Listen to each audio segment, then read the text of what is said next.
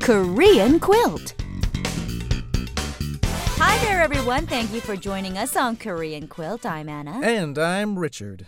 Okay, Richard, how many times have you been to a restaurant or some other place like that, and uh, the person in charge tells you to follow them or come this way? Honestly, Anna, Honestly.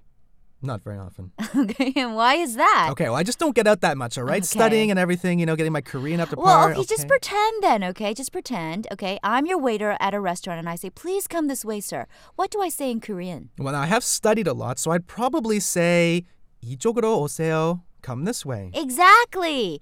이쪽으로 오세요. Come this way. 이쪽 means this direction. 으로 is a stem similar to a preposition. And 오세요 means please come. So, 이쪽으로 오세요. Come this way, please. But this isn't the only way to say this, right? You're right, you can say this another way. Right, because I've also learned this, and that was, 이리로 오세요. Please come this way. Oh, a little bit hard. 이리로 오세요. Right, so where people have probably heard this last phrase more often is with parents and children. Yeah, iriwa, iriwa. You've probably heard that a lot, haven't you?